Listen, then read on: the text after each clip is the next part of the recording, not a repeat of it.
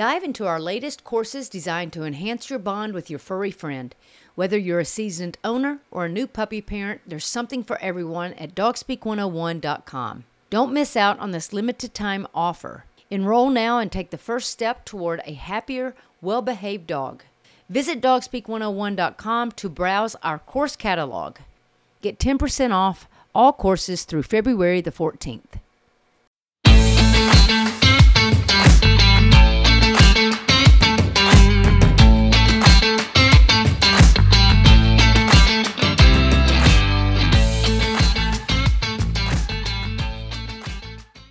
Hey, Dog Speak Geeks. I hope you have had a wonderful holiday.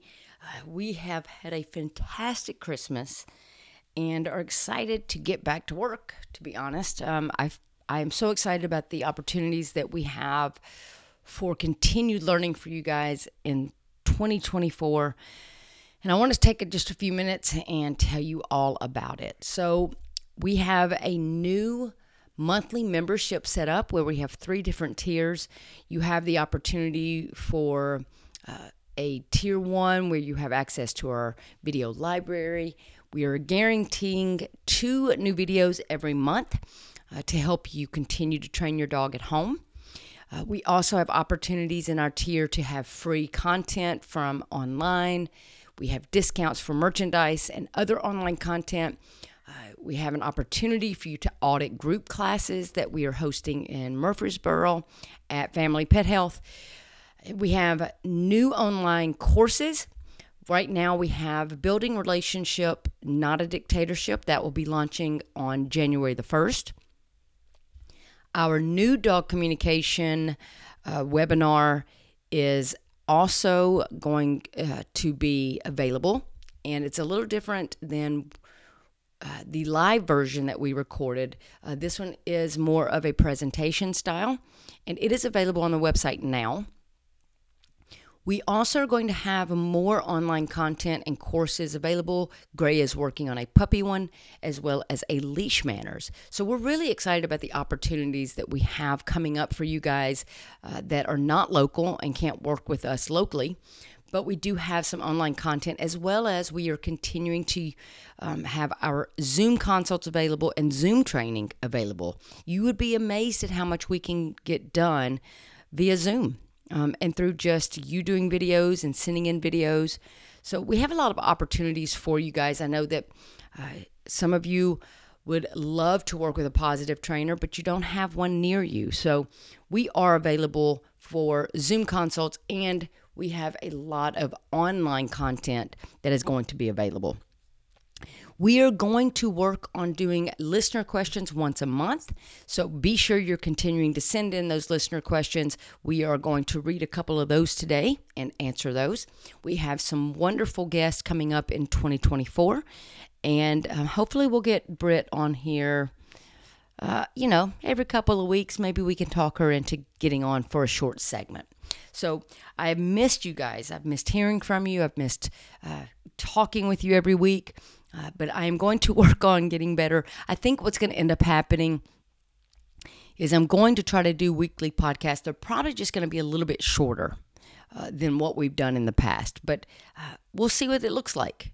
And uh, just we'll grow together. Um, as 24 is coming around, I just want to make things as easy as possible for you guys and give you as much content as I possibly can uh, with all of our wonderful listeners around the world. So let's start with a listener question today. Uh, again, we're going to try to do these every month. So be sure you, you're sending in your questions. So the first question is coming from Eve. Her first question is wondering your opinion on crating dogs. I find it cruel and inhumane. I hope it goes away uh, with the other horrid ideas uh, that we used to use with dog training. So, uh, first question is about crates. She finds it inhumane, and I completely understand where you're coming from, Eve. However, um, I'm going to disagree. I think that crating is something that can be very helpful and beneficial for teaching puppies, keeping them safe, keeping them away from wires and uh, chewing on dangerous items.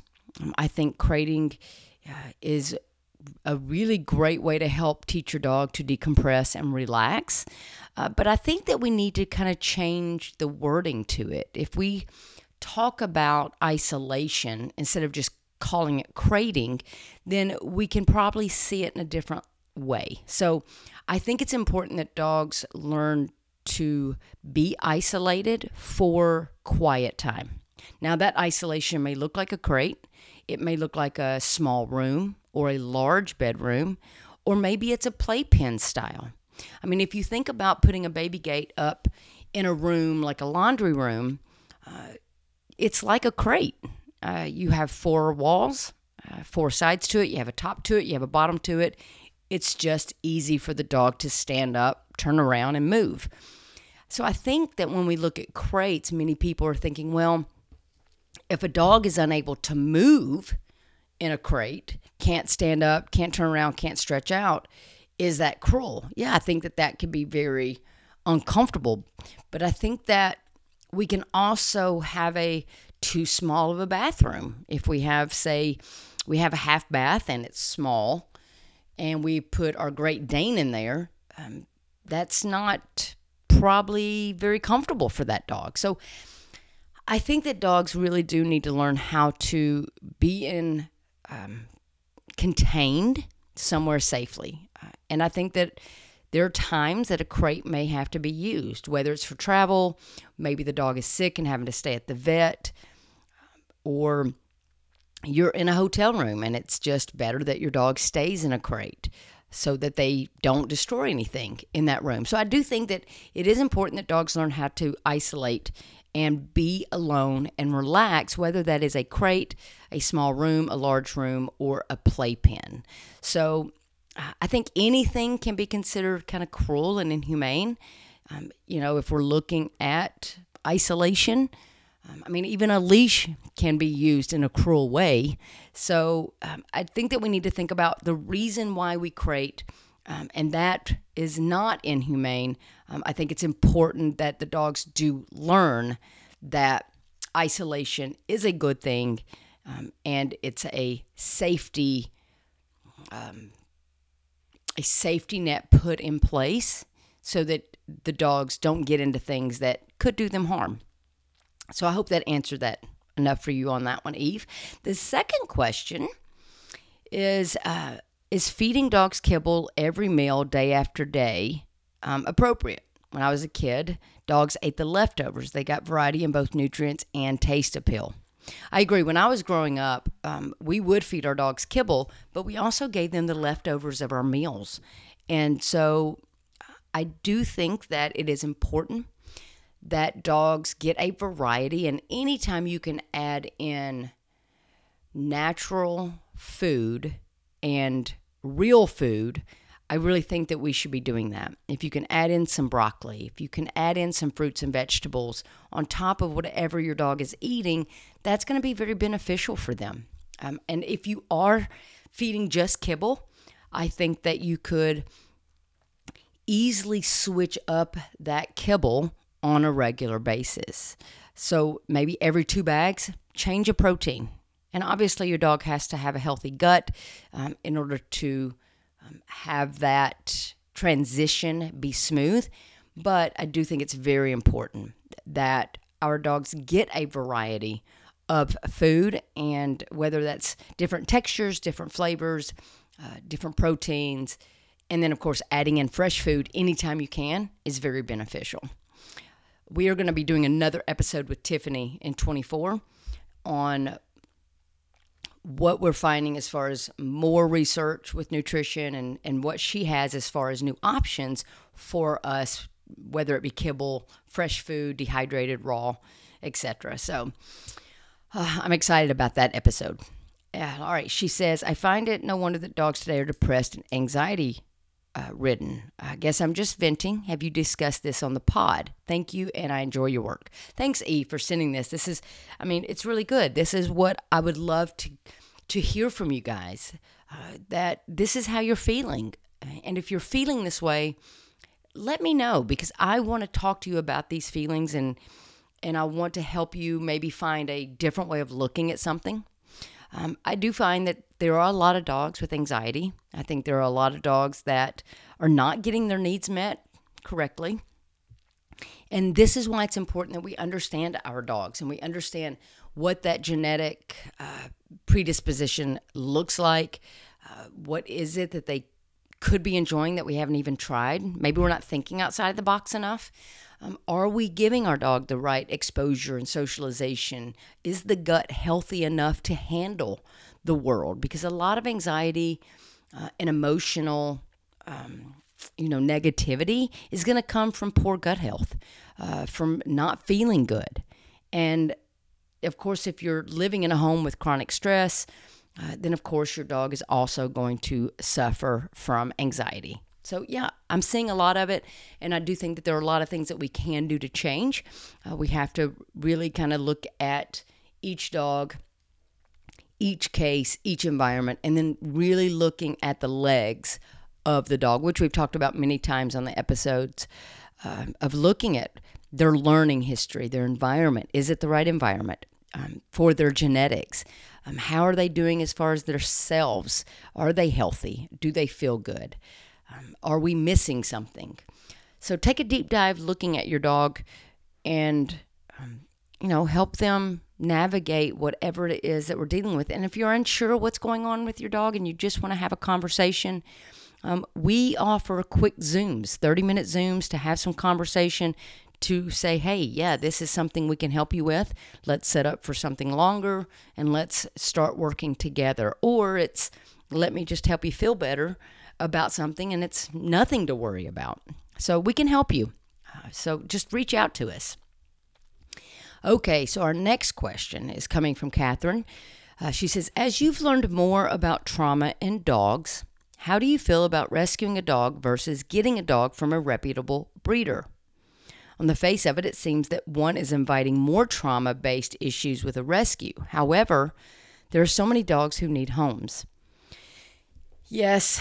Um, so this has changed for me. I I do think that rescuing is super important. But I do know that most rescues are going to come with some baggage. But it doesn't mean that that baggage cannot be worked on, that we can't help a, a, rescue dog be the best version of themselves. We just know that typically a rescue dog is going to come with something. A dog that is coming from a breeder is going to have less chances of having um, major trauma, but can still have issues based on the genetics of their parents. I mean, if we have a if we have a dog who comes from a breeder that has a an environment that is not relaxing for the mother while she's carrying those puppies, that those puppies can end up having some trauma, maybe some sound sensitivity because uh, the the home environment was always so loud, then the mother was stressed out, then the puppies are going to end up with a little bit of trauma. And the breeder could look like a reputable breeder, but not thinking about the environment and how it's affecting the mother while she's carrying the puppies. So, I mean, I really think it's a hit or miss any way you go, whether it's a reputable breeder, whether it's a rescue.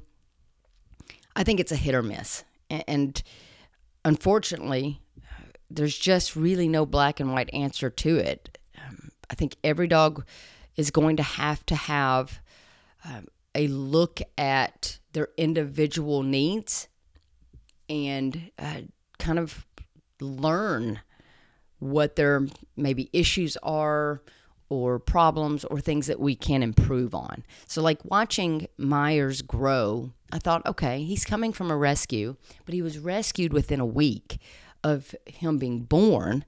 So I thought, surely God, there can't be that much trauma to deal with. Uh, but in actuality, he has a ton of trauma.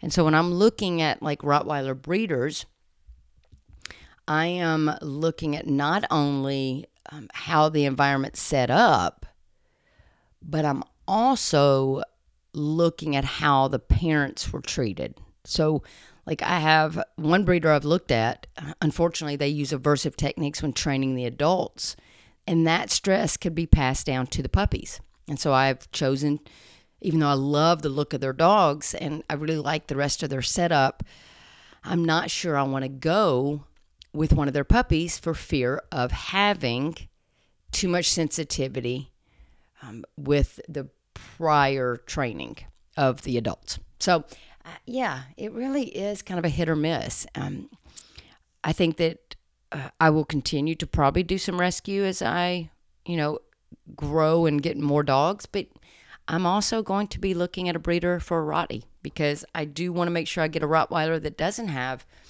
um, or I should say, that has the least amount of chances of having issues.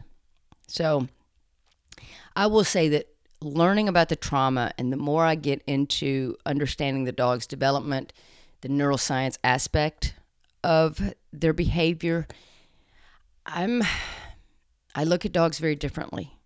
And what I used to look at dogs and watch dogs interact or find something funny, uh, you know, that a, a, human did to a dog and it was funny. Now I'm looking at it as going, oh, that dog's not going to understand that. That dog is going to be traumatized from that. That dog is going to be stressed from that. I totally look at things very differently these days. Um, so, yeah, it can uh, be very challenging. So, and not as much fun because I'm just always worried about their development. So, anyway, hope that answered that one for you, Catherine. Your second question was Could you explain more of what you mean when you say you cannot reinforce an emotion? Okay, so the next question, the final question that we're going to talk about, uh, Catherine also said, Could you explain more of what you mean when you say you cannot reinforce an emotion? You've said that a couple of times recently, and I'm not entirely clear as to what you mean. So, what I'm talking about on this is specifically fear. So many times you hear people say you cannot reinforce fear. So, therefore, if your dog is feeling fearful, you need to comfort them, console them, and help them feel safe. And so, a lot of people will say, well, if you do that, you're reinforcing the fear. Now they're going to be more afraid next time. And this is just wrong. So, you cannot reinforce fear because fear is happening based off a response to a trigger uh, and the, there are chemicals being released. So instead of using kind of a dog, because uh, people are going to listen and go, no, it's still reinforced. I'm going to use a human example because I just think it's easier to do that. Without, so that way I'm not getting too scientific here. If let's say that um, an explosion happened outside your home. Uh, let's say a transformer blew. And this transformer, out of the blue, exploded. It was loud, it was scary. All of a sudden, more than likely, there's going to be chemicals released within your body. Your heart is going to start beating faster. You might start sweating. You may start breathing a little heavier. This is something you're really not even controlling. Uh, your your body is responding to something that's fearful, that was startling. If your partner walked over, put their arms around you, and hugged you, maybe they brought you a cup of tea to settle you down they're not doing that to reinforce that fear. You're not going to become more fearful the next time they hug you, or you're not going to feel fear next time you get a cup of tea. It's going to help you feel more relaxed because you recognize that it was something that helped to lower the fear that you were experiencing. So, again, if someone's comforting you, they're not comforting you and therefore creating more fear in you. They're comforting you to decrease your fear and to release different hormones, different chemicals that will help you deal with it. So, with your dogs, gosh, they don't understand what's happening. You can look out the window and go, oh, it was just a transformer that blew, knowing that's going to help lower your fear immediately but the response, the visceral response you're feeling may not immediately, even though you go, okay, that was a transformer, my heart rate isn't going to immediately start to slow down. It's going to take a minute because those that chemical has to run its course. So your friend, your partner, whoever who's brought, you know, you some tea or hugged you, they're doing that to help with that chemical, not to reinforce that chemical. So I hope that makes sense. Um, we just we can't you know reinforce that emotion. Now, if the if if the human realizes that in order to get taken care of, they just have to to act anxious or nervous or fearful, show those external behaviors to get a response from a human, then you can say, well, the human was reinforced, but the fear itself wasn't reinforced. It was the external behavior that was reinforced. So, external behavior can be reinforced, emotions cannot. Hope that makes sense. I should have probably had Britt on this one because she she would come up with a way that would explain it probably better than me because I get too scientific, too nerdy, and then I I deal I struggle with trying to make it in plain English. So, anyway, I hope that made sense. Uh, you can reward external behavior, not emotions. Anyway, so I hope that uh, gives you the answers that you guys are looking for today. Again, I hope you've had a wonderful holiday. Uh, and if you have some ideas, some things that you would like us to talk about in the future uh, podcast episodes for 24, send them to me. Um, I am open and ready to hear because uh, you guys know I talk about this before. I get stuck in a box and then I don't know what to talk about and, and what to cover. So you guys can help me out by sending me your ideas. Uh, so, anyway, I hope you guys enjoyed this episode. Be sure you are checking out the website, get on the social media pages, sign up for the newsletter so you don't miss anything, uh, and we will have the memberships will be ready for signing up January the 1st. Uh, and they are monthly, so you don't have to to sign up for six months or a year. You can literally just do monthly um, and earn all kinds of wonderful rewards and opportunities for your loyalty. There's just there's so many wonderful things happening. Uh, so I'll mention those again on the next episode, and uh, look forward to spending more time with you guys on this podcast in 2024.